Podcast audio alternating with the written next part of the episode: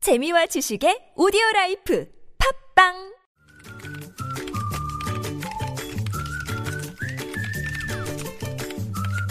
네, 무작위 댓글을 전해주시는 이숙현 시사칼럼니스트 모셨습니다. 어서 오세요. 네, 안녕하세요. 네, 네. 자, 첫 소식은요.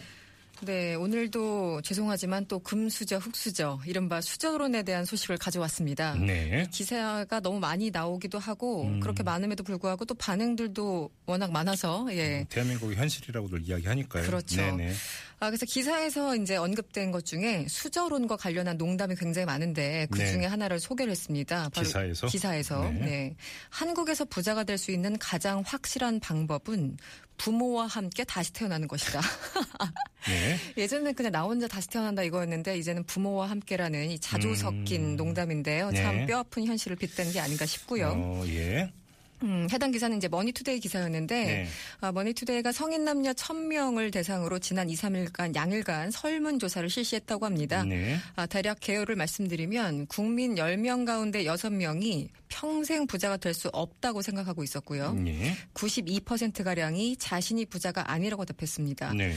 또 언제쯤 부자가 될 수 있을 것으로 생각하느냐 이런 질문에 대해서는 63% 정도가 평생 불가능하다 네. 이렇게 대답을 했습니다. 네네. 저는 이게 좀 수치가 낮은 게 아닌가 뭐 그런 생각도 들고요. 좋아하시는구만. 네. 제가 더 비관적인가 음. 봅니다. 그래서 이제 부자가 되긴 되기가 참 어려운 이유가 여러 가지가 있을 텐데 네. 가장 주요한 이유를 물었더니 역시 예상대로 높은 교육비와 주택 자금이 지목됐다고 합니다. 그리고 일반적으로 이제 부자라고 했을 때는 유동자산 그 100만 달러 이상. 아, 아 그, 런가요 100만 달러던가요? 그렇죠. 네네네. 평생 안 되죠. 안 되죠. 그게 어떤 돈인지 감도 안 잡힙니다, 지금. 네. 아, 고정자산이 아니라 유동자산. 아, 유동자산. 더 안 되죠. 네. 댓글은요. 예, 부자는 바라지도 않습니다. 칼탁은 좀 합시다. 아, 참 소박하죠? 아, 예. 네, 부자는 커녕 내 집 하나 가지고 있어도 여한이 없겠습니다. 이렇게 100% 공감하는 글 적어줘 주셨고요. 음. 네. 이른바 명문대학 나와도 결혼도 못하고 비전 없는 회사조차 관두지도 못합니다. 음. 결혼도 사표도 사실은 금수저들만의 특권입니다. 이렇게 요호, 푸념을 예. 예, 늘어놓으신 분도 계셨고 네. 부자가 될 생각은 하지도 않습니다. 거지나 안 되길 바랄 뿐입니다. 이렇게 네. 또 손학규 전 고문이 생각나는 말이죠. 이 저녁에 있는 삶만 가능해져도 삶에 만족할 수 있을 것 같다 이런 글도 네. 있었고요. 네. 이분 좀 특이합니다. 이 뭐니 뭐니 해도 조물주 위에 건물주가 있습니다. 아, 이 네. 종교를 가지신 분들은 화가 날 수 있는 대목인데요. 일단 음, 넘어가도록 하겠습니다. 네, 네. 그리고 어떤 분은요. 네. 이 미국 지금 민주당 대선 기간이잖아요. 네. 그래서 이제 후보 버니 샌더스의 발언 일부를 댓글로 소개해 주신 네. 음. 친절한 분이 계셨는데요. 이 버니 샌더스 후보는 자신을 민주사회주의자라고 얘기를 그랬죠. 합니다. 예. 네네. 그런데 이제 여기에 대해서 발언한 일부인데 음, 주당 40시간 이상 일하는 국민이라면 누구나 이 빈곤에서 벗어나야 된다고 주장하는 사회. 그리고 아이들의 급식과 빈곤층에 대한 지원을 줄이면서 이 부자들의 세금을 깎아주는 것은 부끄러운 일이라고 말하는 사회. 아, 그것이 내가 말하는 아, 민주사회입니다라는 이게 버니 네. 샌더스가 이렇게 얘기를 예, 했습니까? 음. 아, 이 발언. 그 책도 있는데요. 책에도 나오는 그 연설문의 대목이라고 지금 하네요. 읽어주신 게 버니 샌더스의 말입니까? 네, 다른 사람의 어, 근데 말입니까? 왜 자꾸 우리나라가 떠올라서? 음, 아, 그런가요?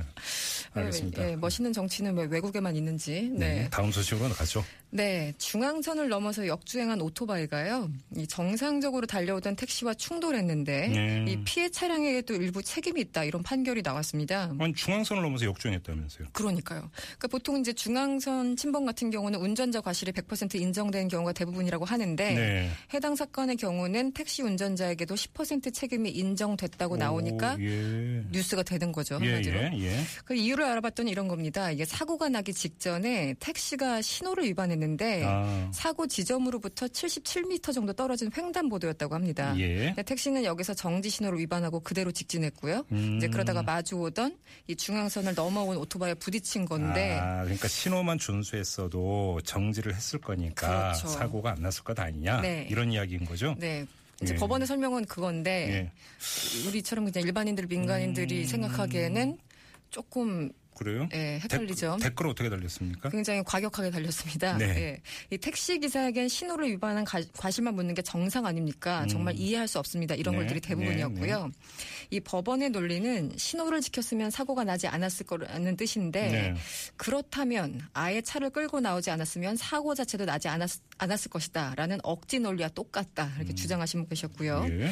아, 집 밖으로 나온 과실 그렇게 그렇게 얘기해서 10%인가요? 이렇게 항변하시는 분. 그러니까 집 밖으로 나오지도 말고 운전하지도 말란 뜻 아니냐 이런 얘기겠죠. 예.